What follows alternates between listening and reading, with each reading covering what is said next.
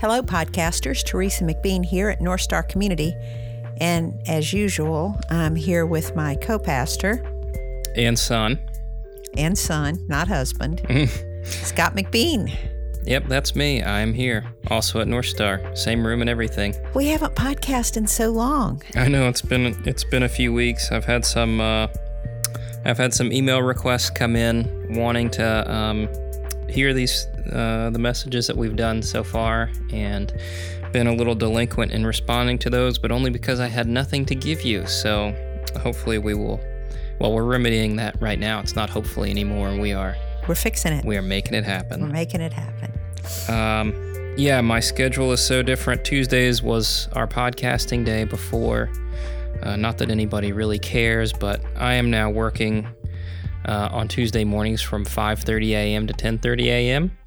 at um, Family Counseling Center for Recovery, just up the road here, as part of my master's program. That's one of my internships. So I do that on Tuesday and Thursday, and that was kind of the free time that we had blocked off to do our collaborative work. Right. So and we had so, to we had to find a, a new block of time. Yeah, we've got to get we've got to get creative this semester. You know, um, before we get to your message, I think this is a little good point uh, to um, to say to people. Something we've been talking about a lot lately, at least I have, is uh, change and how we make changes. Yep. And this is a great example of how um, when you build your schedule in to succeed at something, and it's just a set thing, like our podcast time was the set thing, and we did it then. Right. When that left, it it took us a, over a month to figure out how to how to find another space for it. So yeah, and even now, this is not even probably our regular time. This is just like no, yeah, we're we're we're just gonna struggle with this for a while. So I found that to be true in um, a number of areas of life. So like with me being, so I'm I'm out of the house at nights. Generally, Wednesday, Thursday, Saturday, and some Tuesdays, right? right? Depending on if I have meetings or. Um. So then Brittany's Brittany's out of the house on Tuesday nights, right? And so we have very few nights to see friends with that right. schedule. So, but we have some friends who live right around the corner from us, and we have this standing thing. I think I probably mentioned this before, but they come over on Sunday nights, and it's kind of like we don't even. Some some Sundays, we don't even check to see if they're coming. You know, we just right. scramble. Just we scramble to get the house. I'm not going to say clean, but we, you know, we try to get it better. Right. And then they don't even knock. They just walk in. Right. Right. And right. if we didn't do that, we would never. We probably would never see them. Right. But having like a standing order is yep. such an important part of. Uh, prioritizing the things you want to do in life. Right. I can remember somebody, um, you know, I kind of rolled my eyes at it at the time um, until I realized how disorganized I was with my own time. But, um, you know, the time management people, you know, tend to say like, you know, you only work on emails from this hour to this hour, and you like put all of this stuff in your schedule, right? Like you schedule when you're going to do this activity, when you're going to do that activity, and you do it from this time to that time. And, you know, I've tend to only thought about scheduling in terms of the meetings that I have, you know, right. so I'll put that on, and then I have this other time to manage all these other things, but it's just not a very... efficient way to work. No, I mean, just because of the uh, uh, schedule that I'm keeping lately, I am using that time management system. Mm-hmm. And it's great as long as you don't forget to put something in it. yeah. Well, I've had a couple epic fails, but I think overall it's been really helpful. Yeah. Well, it's a learning pro. Anytime you do something new, there's a learning process. Right. So. Right. So we'll get that podcast into my schedule at some point when you don't yep. have the plague and whatnot. Yeah, sorry for my sorry for my cough. And um, she kept talking over it, so it's gonna have to stay in now. It's locked in. So um, this was your message, I believe, that we're gonna talk about, and it's yep. at the start of semi the start of. no, uh, it was the start of. Oh, was it the start of? Mm-hmm. Okay. Um, this this uh, new theme of building a new family, and this was your yeah. this was our kickoff, right? Yeah. So I thought, you know, maybe before we even discussed the message, um, and maybe we wanted to talk about why we would even consider doing a series on building a new family. Why is that? A, why does that seem like a significant idea? You know, one worth exploring. Well, and when we sat down and thought about the themes of messages we wanted to do in two thousand twenty, not only was this on the list, it was top on the list for us because it seemed really important to us. Yeah.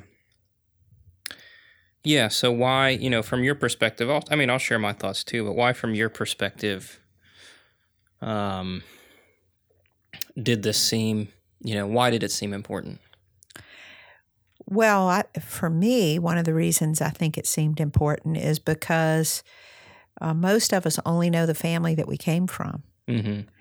And um, we're trying to work on saying, um, let's expand that view because maybe the family we came from has some deficits that we need to shore up. Yeah. And conversely, maybe the family we came from has some things that it does really, really well that we take for granted.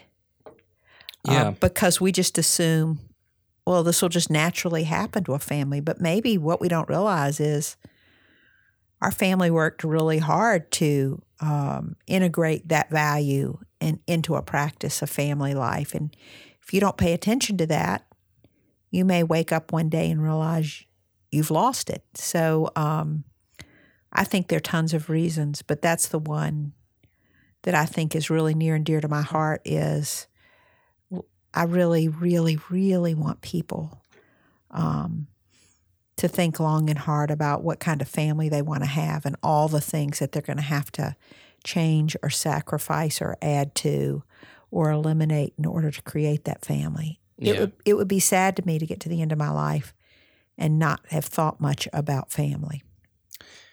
Yeah, this is an area where I really admire our um, Saturday night crowd. So I think they've done this. They've done a really good job with creating not just a sense of community amongst themselves, but family. I mean, I think, correct me if I'm wrong, but I think there's a group at least that does Thanksgiving together every year, or at least part of Thanksgiving, Christmas, um, Christmas Day, all major Christmas holidays. Eve. Um, And it's just like those are the things that you would typically say are family, and they've done this as non-biological relatives. Yes. And I think part of that is because we're a recovery community, and recovery rips families apart. And we don't right. need to really judge the rightness or the wrongness of that, but I think it's enough to just observe that it happens. And so in a recovery community, there's this question of when our family gets ripped apart, what do we do? Right? Because right. like for better or for worse, family is our is our home base. Right. Uh, for for many, many people, for the vast majority of people. And um, so I think that, you know, and this often happens with home groups and things in, in twelve-step rooms is a similar idea of like building this new family because family becomes too hard, right? It, it right. can make sobriety fragile or mental health fragile. Um, but also, like you were saying, it it doesn't have to be a dualistic thing. Like we can create family with our family, and we can create family with our non-biological family. Right. And depending on who you share your certain way of seeing with. Sometimes you'll have some family members that you really, really connect and align with, and some that you don't. And sometimes you'll have friends that you really share a certain way of seeing with, and others that you don't. It's it's not a... This series isn't about how to choose a new family because your family sucks. It's right. about how do we identify who around us is family, right? Right, and the, and that will likely include both biological and non-biological family, right? You know, um, there's another uh, group that I really admire that's creating family in addition to our Saturday night crowd, and that is uh, uh, the Healing Place, uh, which is a uh, uh, treatment facility for primarily uh, homeless men in the Richmond area. And they um, have a community meeting every week. Mm-hmm. And consequences are meted out, often writing long papers yeah, uh, fifteen hundred word papers, which is just seems like cruel and unusual. I thought it was more than that. I thought it tended to be longer than that. Oh, that's just like for sneezing on somebody without covering your mouth. I mean, their papers can get really long. There can be a series of consequences, and some of them can be quite serious. Right. But the community, this isn't handed down from on high. This is the community policing itself. And I've been really lucky to be invited to come to a couple of those meetings and sit in. And the thing that um, I am so impressed by and so profoundly aware of is what they're doing is they're creating family. And um, they're having to deal with, you know, the majority ruling on a consequence. Right. And having conflict about that and being irritable and irritated and right. something sometimes things don't seem fair and yeah. sometimes even the best decisions aren't made. But they're learning yeah, how to do it. Yeah, sometimes you get a consequence for something that you didn't do, but the majority thinks that you did. Yeah. Right? And yeah. Um, I've talked to several guys over the years who've been in that situation, and um, people respond to it in different ways, but it tends to be what happens is people are like, because I've lived the life that I have, I have to accept that there's going to co- there are going to be consequences that come my way rightfully and sometimes ones that come wrongfully, and I have to live with that as part of my as part of my living amends, which yeah. I think is like amazing perspective.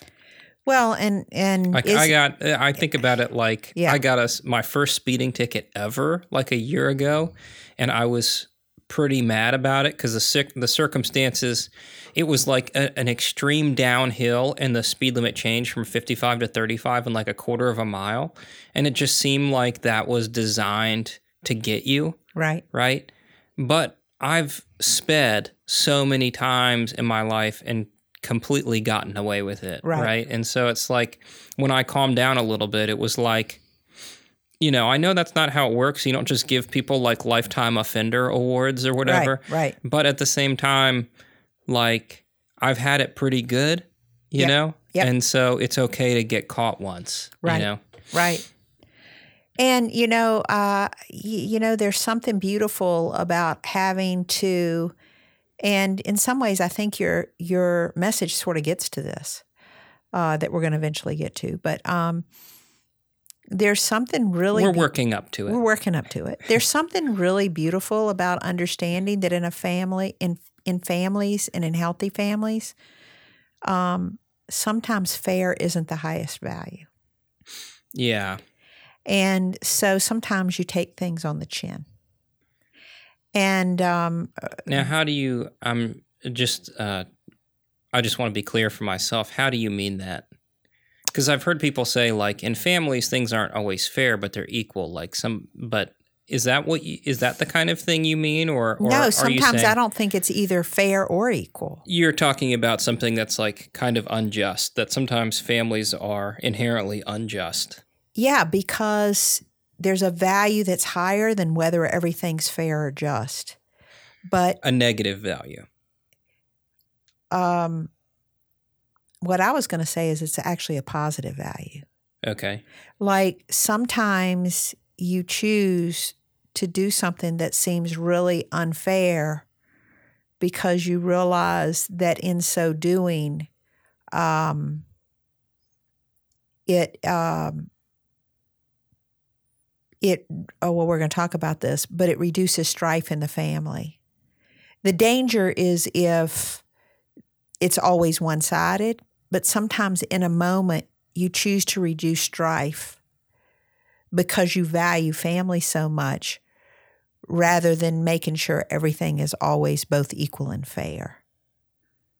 Okay, what? Okay, I got confused by your last sentence there because the way you started that sounded like the fair but equal thing. Like sometimes in a moment, something isn't fair, but you trust that in the, over the long haul in a family that, that sort of has a sense of proprieties, that, that this is going to even out, that we're applying our values, um, that we're pro- applying the values consistently, but that still means that sometimes people are going to be, they're going to get the short end of the stick, so to speak. Well, so let me say it like this. Like, how about, how about an example? Let me give you an example, but then let me say this first. Like, I think when we say sometimes things aren't fair, but it's all equal in the end, mm-hmm. I think that's just what you say to people who are getting the short end of the stick a lot, right? Well, you have to be intentional about it. You would have to be intentional about it, but even on your best intentions. Yeah. Right? So one of the examples that I would give is that um, um, one of the things that I think has consistently been unequal in in my family system uh, of origin um, was um, how much I traveled to see my family. Okay. And um, so that was always a very one-sided thing. And um, I never even sort of realized that that was true until my brother kept saying, I really appreciate the way you travel mm-hmm. to come, you know, um, be part of family. Right. And, of course, you know, the majority of them were sort of kind of in the same place, and I was the the person furthest away. Mm-hmm. Um, so it made sense. But my traveling has never been exactly fair or equal, right? And um, I didn't realize that, but that is true. Um, and there were a variety of circumstances for that. Um, but it was really kind of great when my brother acknowledged that and helped me see it, because it was actually a, a way of affirming my priority for being near my family. Now, things have changed. And I have noticed that that brother in particular is working really hard to turn the tables and um, come see and visit me. Um, and so I don't know that things will ever exactly be equal in that area, but my gosh, his intentionality just means the world to me. So, I, uh, well, I guess I won't belabor the point. I'll let it go because I, I don't. I think what I heard you saying initially was, and it's okay for me just not to understand and we can move on, was that sometimes there's like a higher priority that's a positive value that leads to the situation. Whereas with that situation in your family, there are some, you know, there were times where people just, I don't think there was any higher value that tended to be served. You personally had the high value it was, of... It was my higher value, and that you, is my example. So, like, okay. I would be willing to take the short end of the stick because my higher value was proving that I lean into valuing my family, right? Uh, I, I'm not judging anybody else's. This is just what I was doing. Yeah. I just... For it to be, to me... F- In in my mind, for that to be an, a, a really like, for that to be an actual positive example of a positive value, then it would have to be a shared family value that everybody was pursuing together, rather than one person saying, I'm really going to value this time, and therefore I'm going to get the short end of the stick to do it. So, so I would say that in this example, my brother and I valued it, and one of the things was I understood his life circumstances that made it hard for him to be the traveler. So look, you're you're... because you're my son, you're thinking of a larger family system thing, but think of the relationship between my brother Bob and I. Right. Right? And well, so I, I we, get that we shared that value. So let's just yeah. limit the example to that. You know, actually, we should never use examples from my family system because so much of my family system is so screwy. Uh, yeah, I think lesson it, learned. Yeah. I'm going to make up family stories in the for, future. For me, it kind of muddied the waters a little bit, but I think, I mean, you know, our podcasters don't know how crazy my well, family is. And it doesn't matter, you know, it doesn't doesn't matter my experience of the thing. And I think, you know, the conversation itself will probably be valuable, um, regardless of whether we get total clarity on it. So I guess um, to transition into the message then, um, the I think where you were initially headed with that is that um, building a new family means being on the lookout for certain types of values that are shared amongst people, right. right? And then also on an individual level, and this is the part of your story that I think connects to the message with me, is that as individuals, we choose to prioritize certain things and we choose values that we're going to have um, that help us pursue our certain way of uh, seeing and being in the world. Right. So like right. in, in your example, your priority was I have family that I want to see, and this is the way that I'm going to see them. And I really wish that, you know, I didn't have to do as much traveling as I do or whatever. I, I know you didn't really have that thought, but just for the sake of argument, it would be nice if there was more mutuality in this with, you know, all of my family members. But for me personally, my high value is having some connectedness to my family, and I'm going to pursue that. So I think there's a, the point that I'm making here is that both as individuals, we have to spend some time figuring out what those values are going to be and then pursue them because of who we want to be. Right. And then family, building a family around us means recognizing the people that really share those and then making sure that we find ways to prioritize those relationships. Right. Um, and so specifically, you know, so that's kind of the general piece, but we looked at a story from Genesis in this message where Abraham and Lot are living together, or Abram at this point in time. Their families are living together. They're nomads. They're wandering around. And they uh, somehow, um, and this is not a problem many of us have in life, but somehow they get too many possessions. They have too much. They have too many sheeps and goats and whatever. And so Uh, I guess what happens when that happens is you have too many animals to feed, and they, and so they start getting, you know, they don't have enough food, so the animals start getting thin, and you run the risk of losing all the stuff you've built up. Right. And I don't know what that would be like because I haven't had this problem of having too many possessions, but that's what's described in Genesis. And this ends up, there ends up being a lot of conflict. You know, who gets what space, which animals get to feed. Uh, you know, you've got shepherds out there trying to make sure that, that their that their flocks get what they need, but they've they're in conflict with other shepherds. So there's basically there's this family strife that breaks out, and I, the circumstances, I guess, are not super relatable, but the fact that there's strife amongst the family is relatable, right? Right. What you know, this idea that. And also the law of scarcity, you know, yeah. like who's who might get be getting cheated in this situation? Who, who might be goats getting a little too skinny, right? Who's so. getting cheated? Um, this idea that uh, there's not enough for us to for, for there's not enough for all of us to survive together, right? Right, and I think that idea creates a lot of conflict in a lot of families if you have much or little, and so you know the. What Abram does is he goes to Lot and he basically says, we've got this wide area of land that is at our disposal. It's more than enough to take care of all of our stuff. But because of all this conflict, it may be important that we go our separate ways, right? This is kind of my paraphrase. Right. And he says, you can choose whichever part of the land that you like. And whichever way you go, I'll go the other way.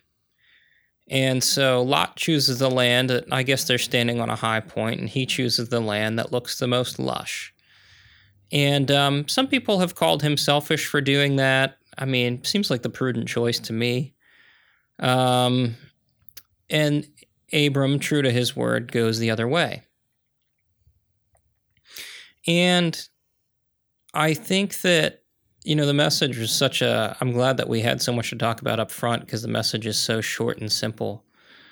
But, you know, what I what I love in this story is that Abram, with all this strife and conflict building up in his family, so often what happens in our families or in our lives is when strife and conflict is building up, we get trapped in it.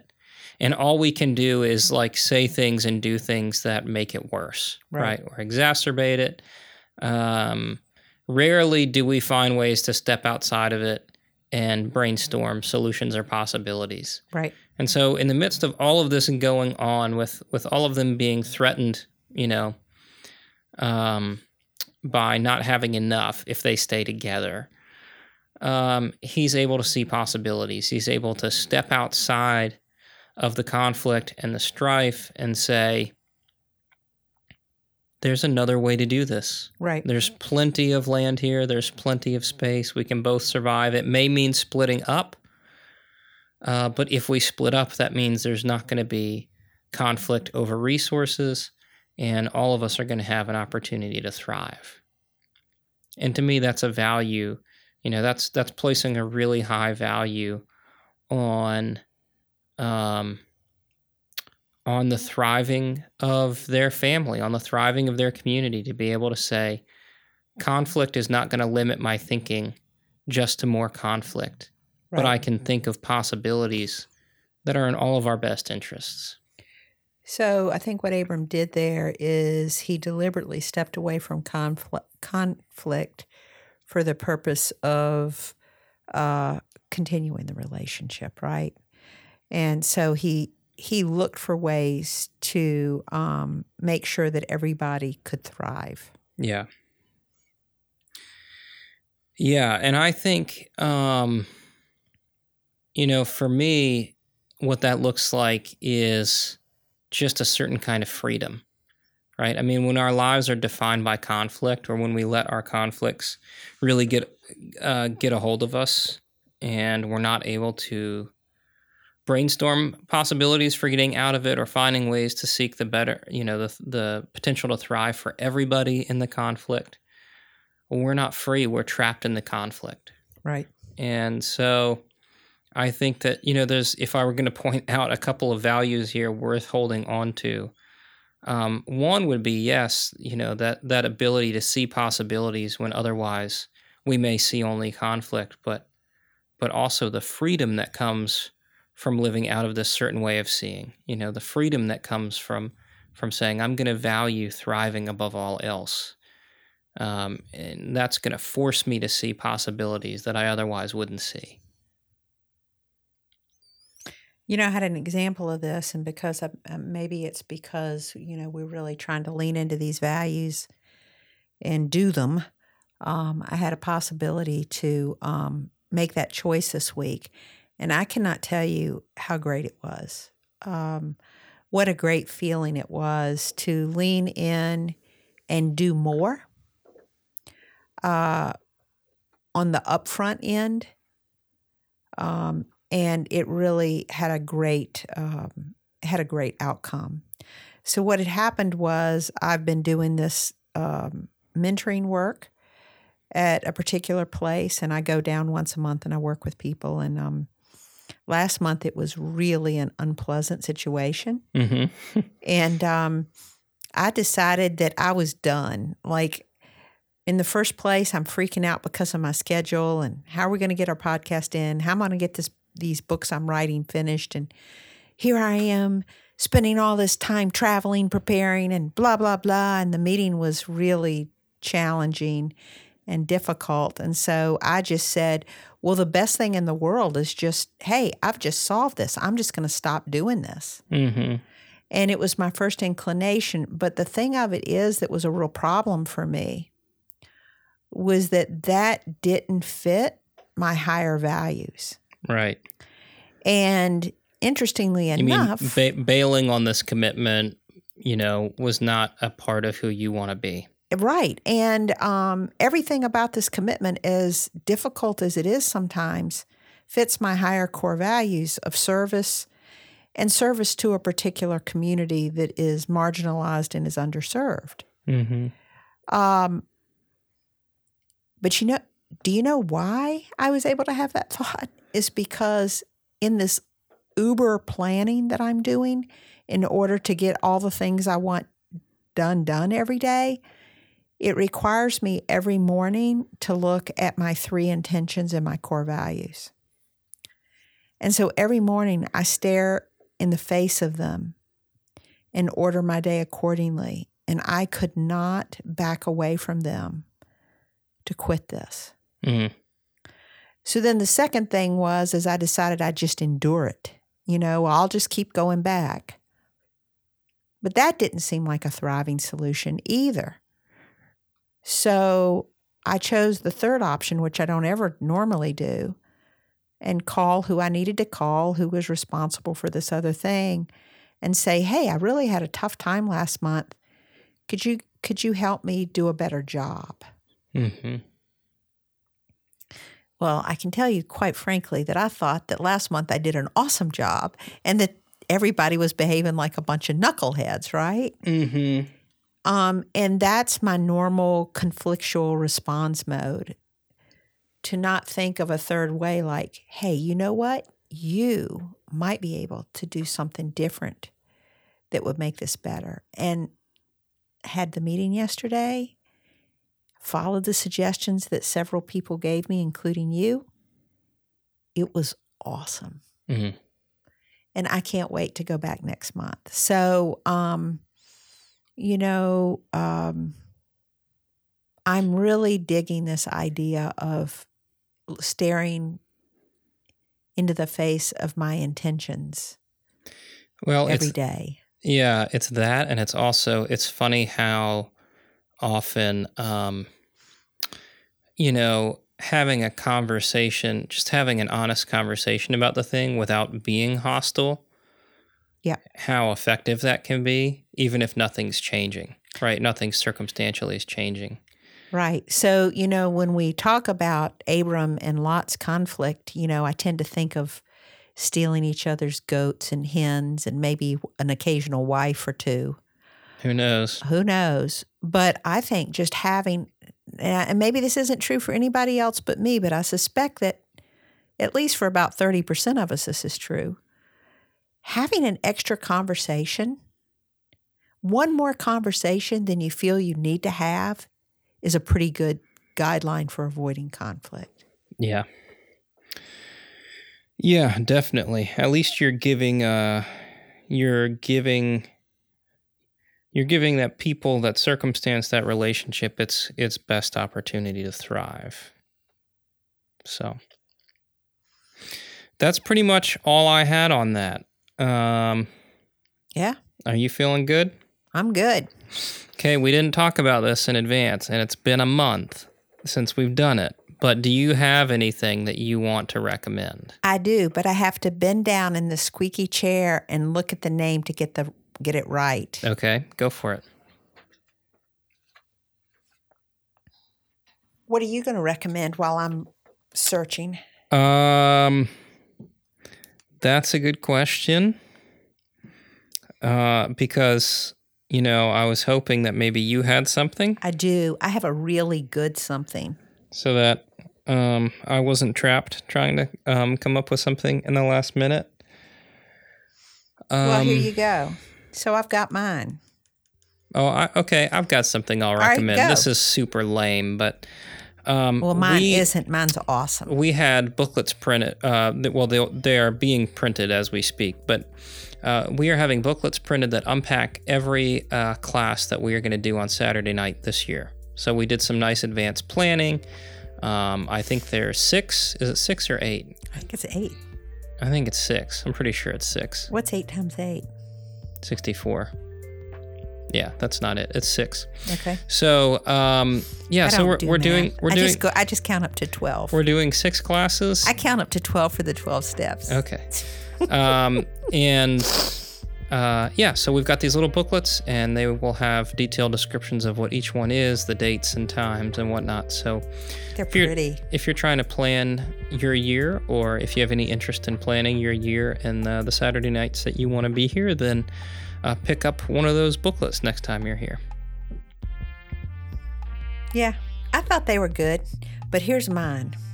So my friend Kathy Escobar wrote a book called Practicing, Changing Yourself to Change the World. And it is such a lovely, lovely book. Um, and so uh, it's just hot off the presses. I just got my copy. Mm-hmm. I'm not... I, I'm You might have to even, like, pre-order it or whatever. Yep. I'm not sure that the, the larger world has it just yet, but here it is. It's Practicing, Changing Yourself to Change the World by Kathy Escobar. And um, she's done an amazing job. Good. I'm sure we will have some copies here when it is available, so be on the lookout for that. Yes, but if you live somewhere else... you can go on Amazon and get it for yourself. Yeah. All right. Um, we have had music playing at various points during this podcast. The music is courtesy of Blue Dot Sessions, which can be found on the web at sessions dot blue. It's royalty-free, and we appreciate uh, what they do to make music available for people like us who are doing podcasts on low budgets. Uh, we are North Star no Community. No budget. Uh, well, I mean, we, we, we bought some stuff. Uh, we are North Star Community. You can find us on the web at north star community dot com. Uh, Uh, we really appreciate you listening, and we'll be back next week.